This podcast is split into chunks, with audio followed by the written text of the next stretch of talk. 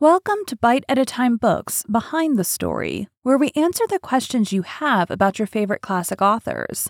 What inspired your favorite author to write their novels? What was going on in the world at the time?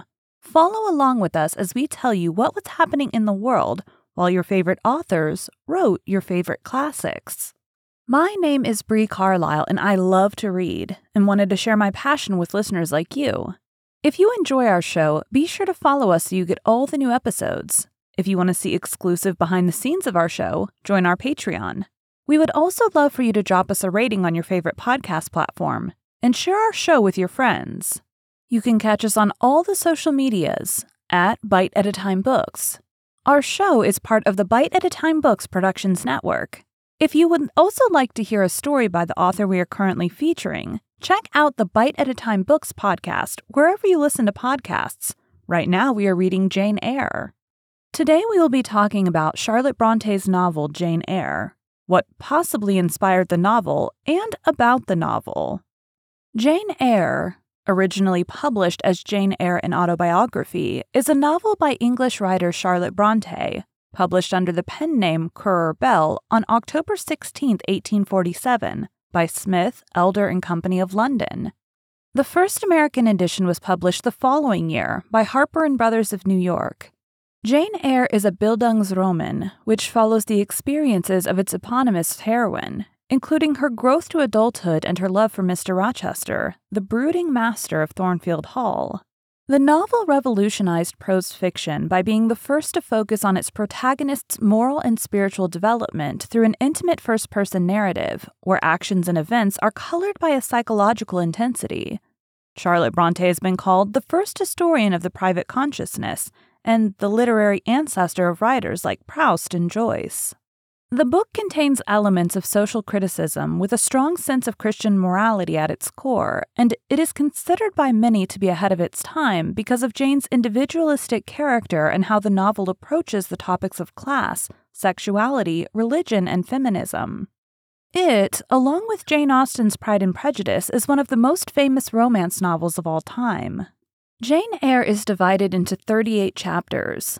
It was originally published in three volumes in the 19th century, comprising chapters 1 to 15, 16 to 27, and 28 to 38. The second edition was dedicated to William Makepeace Thackeray. The novel is a first person narrative from the perspective of the title character.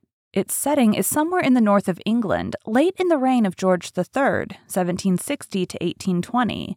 It has five distinct stages Jane's childhood at Gateshead Hall, where she is emotionally and physically abused by her aunt and cousins. Her education at Lowood School, where she gains friends and role models but suffers privations and oppression. Her time as governess at Thornfield Hall, where she falls in love with her mysterious employer, Edward Fairfax Rochester her time in the Moor House, during which her earnest but cold clergyman cousin St. John Rivers proposes to her, and ultimately her reunion with and marriage to her beloved Rochester. Throughout these sections, it provides perspectives on a number of important social issues and ideas, many of which are critical of the status quo. The Five Stages of Jane's Life. Gateshead Hall, Jane Eyre, aged 10, lives at Gateshead Hall with her maternal uncle's family, the Reeds, as a result of her uncle's dying wish. Jane was orphaned several years earlier when her parents died of typhus. Mr. Reed, Jane's uncle, was the only member of the Reed family who was ever kind to Jane. Jane's aunt, Sarah Reed, dislikes her, abuses her, and treats her as a burden. Mrs. Reed also discourages her three children from associating with Jane. As a result, Jane becomes defensive against her cruel judgment. The nursemaid, Bessie, proves to be Jane's only ally in the household, even though Bessie occasionally scolds Jane harshly. Excluded from the family activities, Jane leads an unhappy childhood with only a doll and books with which to entertain herself. One day, as punishment for defending herself against her cousin John Reed, Jane is relegated to the Red Room, in which her late uncle had died, there, she faints from panic after she thinks she has seen his ghost. The Red Room is significant because it lays the grounds for the ambiguous relationship between parents and children, which plays out in all of Jane's future relationships with male figures throughout the novel. She is subsequently attended to by the kindly apothecary Mr. Lloyd, to whom Jane reveals how unhappy she is living at Gateshead Hall. He recommends to Mrs. Reed that Jane should be sent to school, an idea Mrs. Reed happily supports. Mrs. Reed then enlists the aid of the harsh Mr. Brocklehurst, who is the director of Lowood Institution, a charity school for girls, to enroll Jane. Mrs. Reed cautions Mr. Brocklehurst that Jane has a tendency for deceit, which he interprets as Jane being a liar. Before Jane leaves, however, she confronts Mrs. Reed and declares that she'll never call her aunt again. Jane also tells Mrs. Reed and her daughters, Georgiana and Eliza, that they are the ones who are deceitful, and that she will tell everyone at Lowood how cruelly the Reeds treated her. Mrs. Reed is hurt badly by these words, but does not have the courage or tenacity to show this. Lowood Institution At Lowood Institution, a school for poor and orphaned girls, Jane soon finds that life is harsh. She attempts to fit in and befriends an older girl, Helen Burns. During a class session, her new friend is criticized for her poor stance and dirty nails and receives a lashing as a result. Later, Jane tells Helen that she could not have been borne such public humiliation, but Helen philosophically tells her that it would be her duty to do so. Jane then tells Helen how badly she has been treated by Mrs. Reed, but Helen tells her that she would be far happier if she did not bear grudges.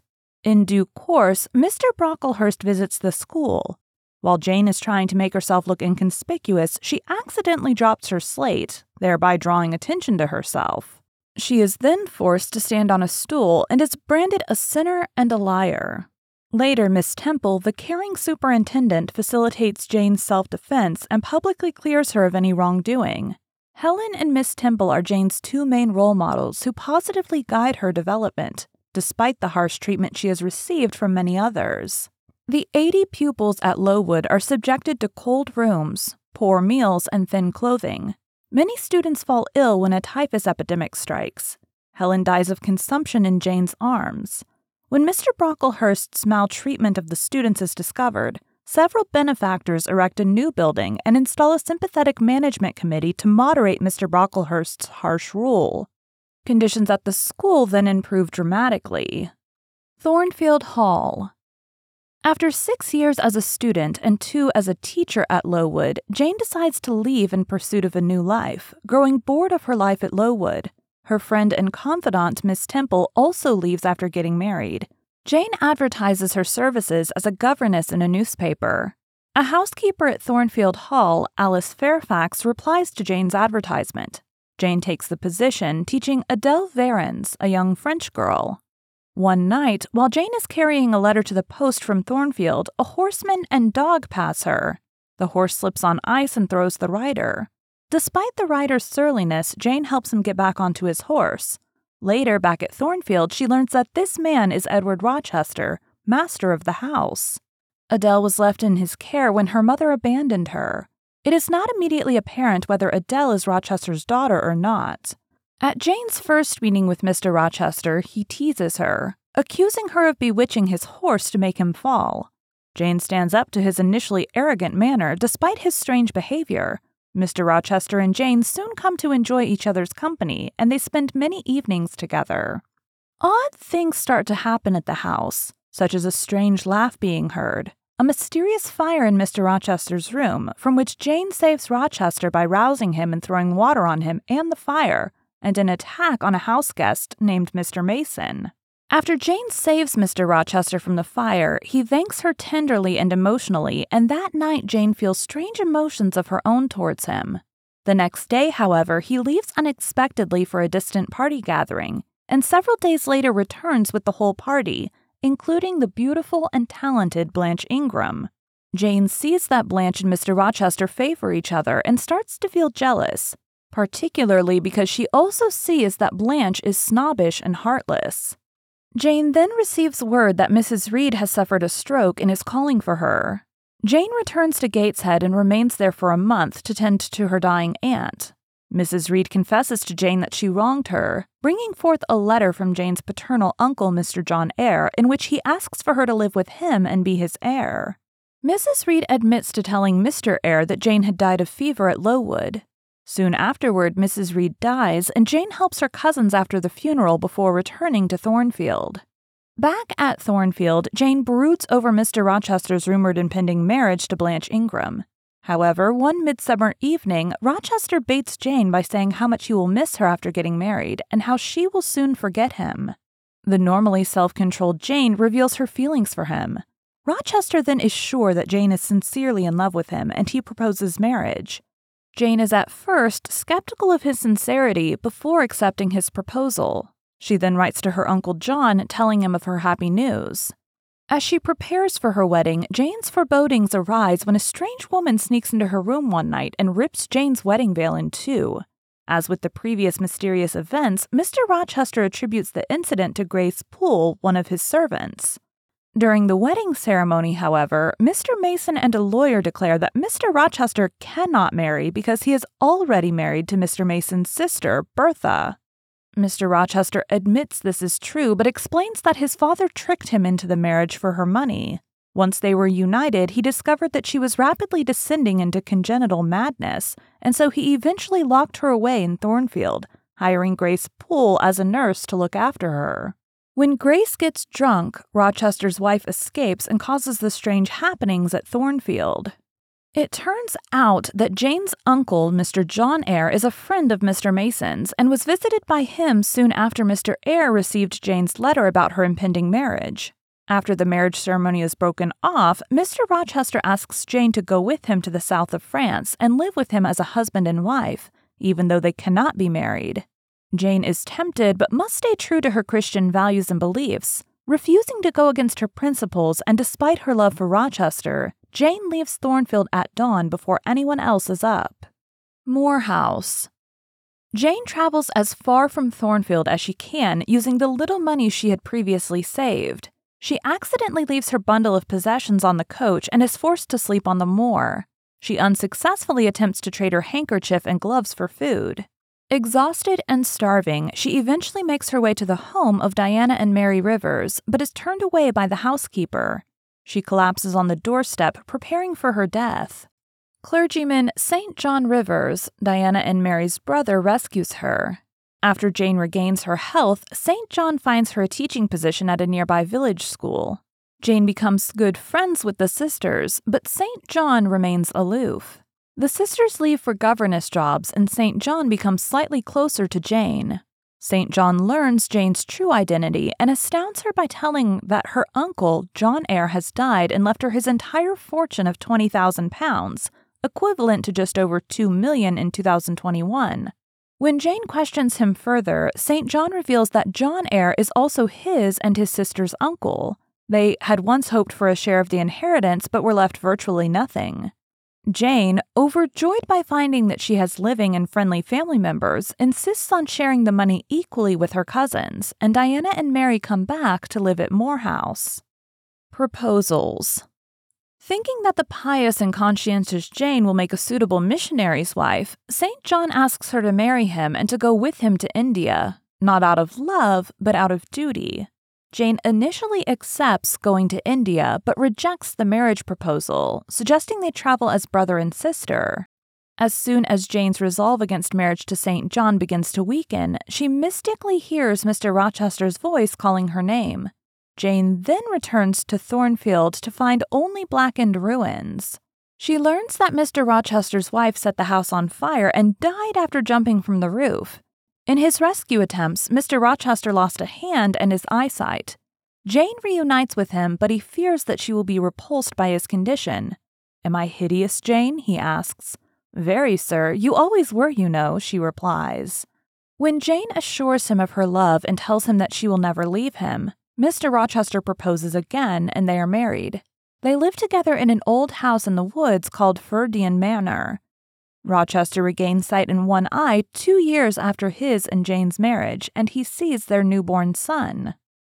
The early sequences in which Jane is sent to Lowood, a harsh boarding school, are derived from the author's own experiences.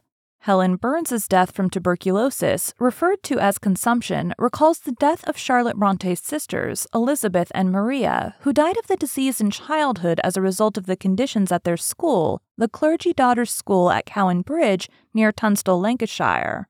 Mr. Brocklehurst is based on Reverend William Carus Wilson, 1791 to 1859, the evangelical minister who ran the school.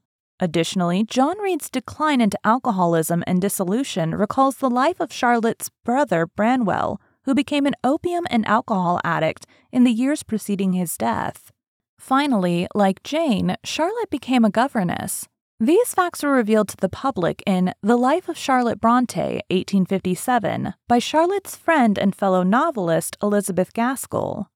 The Gothic manor of Thornfield Hall was probably inspired by North Lees Hall near Hathersage in the Peak District. This was visited by Charlotte Bronte and her friend Ellen Nussey in the summer of 1845 and is described by the latter in a letter dated July 22, 1845. It was the residence of the Eyre family, and its first owner, Agnes Ashurst, was reputedly confined as a lunatic in a padded second floor room. It has been suggested that the Wycoller Hall in Lancashire, close to Haworth, provided the setting for Ferndean Manor, to which Mr. Rochester retreats after the fire at Thornfield.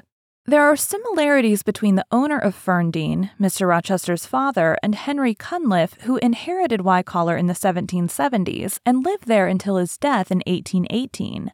One of Cunliffe's relatives was named Elizabeth Eyre, née Cunliffe. The sequence in which Mr. Rochester's wife sets fire to the bed curtains was prepared in an August 1830 homemade publication of Bronte's The Young Men's Magazine Number 2. Charlotte Bronte began composing Jane Eyre in Manchester, and she likely envisioned Manchester Cathedral Churchyard as the burial place for Jane's parents, and Manchester as the birthplace of Jane herself. The novel has been adapted into a number of other forms, including theater, film, television, and at least two full length operas by John Joubert, 1987 to 1997, and Michael Berkeley, 2000. The novel has also been the subject of a number of significant rewritings and related interpretations, notably Jean Rhys's seminal 1966 novel, Wide Sargasso Sea, on May 19, 2016, Cathy Marston's ballet adaptation was premiered by the Northern Ballet at the Cast Theatre in Doncaster, England, with Dreda Blow as Jane and Javier Torres as Rochester. In November 2016, a manga adaptation by Crystal S. Chan was published by Manga Classics Inc. with artwork by SunNeko Lee. Contemporary reviews Jane Eyre's initial reception contrasts starkly to its reputation today. In 1848, Elizabeth Rigby, later Elizabeth Eastlake, reviewed Jane Eyre in the Quarterly Review, found it preemptively an anti Christian composition, declaring, We do not hesitate to say that the tone of mind and thought which has overthrown authority and violated every code human and divine abroad, and fostered Chartism and rebellion at home, is the same which has also written Jane Eyre. An anonymous review in The Mirror of Literature, Amusement and Instruction writes of the extraordinary daring of the writer of Jane Eyre. However, the review is mostly critical, summarizing There is not a single natural character throughout the work. Everybody moves on stilts. The opinions are bad. The notions absurd. Religion is stabbed in the dark. Our social distinctions attempted to be leveled, and all absurdly moral notions done away with. There were some who felt more positive about the novel contemporaneously, like G.H. Lewes, who said, It reads like a page out of one's own life, and so do many other pages in the book. Another critic from the Atlas wrote, It is full of youthful vigor of freshness and originality, of nervous diction and concentrated interest. It is a book to make the pulses gallop and the heart beat, and to fill the eyes with tears. A review in The Era praised the novel, calling it an extraordinary book, observing that there is much to ponder over, rejoice over, and weep over, and its ably written pages, much of the heart laid bare and the mind explored, much of greatness and affliction and littleness in the ascendant, much of trial and temptation, of fortitude and resignation, of sound sense and Christianity, but no tameness. The People's Journal compliments the novel's vigor, stating that the reader never tires, never sleeps. The swell and tide of an affluent existence, an irresistible energy, bears him onward from first to last.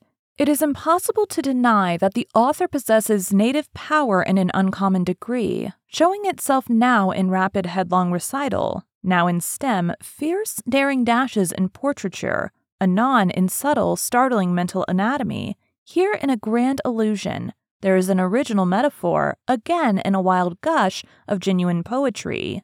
American publication The 19th Century defends the novel against accusations of immorality, describing it as a work which has produced a decided sensation in this country and in England. Jane Eyre has made its mark upon the age and even palsied the talons of mercenary criticism. Yes, critics hired to abuse or panegyrize at so much per line have felt a throb of human feeling pervade their veins. At the perusal of Jane Eyre, this is extraordinary, almost preternatural, smacking strongly of the miraculous, and yet it is true. We have seen Jane Eyre put down as a work of gross immorality, and its author described as the very incarnation of sensualism. To any one who has read the work, this may look ridiculous, and yet it is true. The indicator concerning speculation regarding the gender of the author wrote, We doubt not it will soon cease to be a secret, but on one assertion we are willing to risk our critical reputation, and that is that no woman wrote it. This was our decided conviction at the first perusal, and a somewhat careful study of the work has strengthened it. No woman in all the annals of feminine celebrity ever wrote such a style, terse yet eloquent, and filled with energy bordering sometimes on almost rudeness. No woman ever conceived such masculine characters as those portrayed here. 20th century. Literary critic Jerome Beaty believed the close first person perspective leaves the reader too uncritically accepting of her worldview and often leads reading and conversation about the novel towards supporting Jane, regardless of how irregular her ideas or perspectives are. In 2003, the novel was ranked number 10 in the BBC survey The Big Read. Romance genre before the Victorian era, Jane Austen wrote literary fiction that influenced later popular fiction, as did the work of the Bronte sisters produced in the 1840s. Bronte's love romance incorporates elements of both the Gothic novel and Elizabethan drama, and demonstrates the flexibility of the romance novel form. Themes throughout the novel Race. Throughout the novel, there are frequent themes relating to ideas of ethnicity, specifically that of Bertha, which are a reflection of the society that the novel is set within. Mr. Rochester claims to have been forced to take on a mad Creole wife, a woman who grew up in the West Indies and who is thought to be of mixed race descent. In the analysis of several scholars, Bertha plays the role of the racialized other throughout the shared belief that she chose to follow in the footsteps of her parents. Her alcoholism and apparent mental instability cast her as someone who is incapable of restraining herself, almost forced to submit to the different vices she is a victim of. Many writers of the period believe that one could develop mental instability or mental illnesses simply based on their race. This means that those who are born of ethnicities associated with a darker complexion or those who are not fully of European descent were believed to be more mentally unstable than their white European counterparts were. According to American scholar Susan Meyer, in writing Jane Eyre, Bronte was responding to the seemingly inevitable analogy in 19th century European texts, which compared white women with blacks in order to degrade both groups and assert the need for white male control. Bertha serves as an example of both the multiracial population and of a clean European, as she is seemingly able to pass as a white woman for the most part, but also is hinted towards being of an impure race, since she does not come from a purely white or European lineage. The title that she is given by others of being a Creole woman leaves her a stranger where she is not black, but is also not considered to be white enough to fit into higher society. Unlike Bertha, Jane Eyre is thought of as being sound of mind before the reader is able to fully understand the character, simply because she is described as having a complexion that is pale and she has grown up in a European society, rather than in an animalistic setting like Bertha. Jane is favored heavily from the start of her interactions with Rochester, simply because, like Rochester himself, she is deemed to be of a superior ethnic group than that of his first wife. While she still experiences some forms of repression throughout her life, the events of the Lowood Institution, none of them are as heavily taxing on her as that which is experienced by Bertha. Both women go through acts of suppression on behalf of the men in their lives, Yet, Jane is looked at with favor because of her supposed beauty that can be found in the color of her skin. While both are characterized as falling outside of the normal feminine standards of this time, Jane is thought of as superior to Bertha because she demands respect and is able to use her talents as a governess, whereas Bertha is seen as a creature to be confined in the attic, away from polite society. Feminism the idea of the equality of men and women emerged in the Victorian period. R.B. Martin described Jane Eyre as the first major feminist novel, although there is not a hint in the book of any desire for political, legal, educational, or even intellectual equality between the sexes. This is illustrated in chapter 23 when Jane responds to Rochester's callous and indirect proposal. Do you think I am an automaton, a machine without feelings? Do you think because I am poor, obscure, plain, and little, I am soulless and heartless? You think wrong. I have as much soul as you, and full as much heart. I am not talking to you now through the medium of custom, conventionalities, nor even of mortal flesh. It is my spirit that addresses your spirit, just as if both had passed through the grave as we stood at God's feet, equal, as we are. The novel acted as a catalyst to feminist criticism with the publication by S. Gilbert and S. Gubar's The Madwoman in the Attic, 1979, the title of which alludes to Rochester's wife. The Brontes' fictions were cited by feminist critic Ellen Moers as prime examples of female Gothic, exploring women's entrapment within domestic space and subjection to patriarchal authority and the transgressive and dangerous attempts to subvert and escape such restriction. Both Wuthering Heights and Jane Eyre explore this theme. Thank you for joining Bite at a Time Books behind the story today, while we answered some of the questions you have about one of your favorite classic authors. If you enjoyed our show, be sure to follow us so you get all the new episodes. If you want to see exclusive behind the scenes of our show, join our Patreon. We would also love for you to drop us a rating on your favorite podcast platform and share our show with your friends. You can catch us on all the social medias at Bite at a Time Books. Also, be sure to check us on our website, www.biteatatimebooksbehindthestory.com. Our show is part of the Bite at a Time Books Productions Network. If you would also like to hear a story by the author we are currently featuring, Check out the Bite at a Time Books podcast wherever you listen to podcasts. Right now, we are reading Jane Eyre. Again, my name is Bree Carlile, and I hope you come back next week when we answer more questions about one of your favorite classic authors.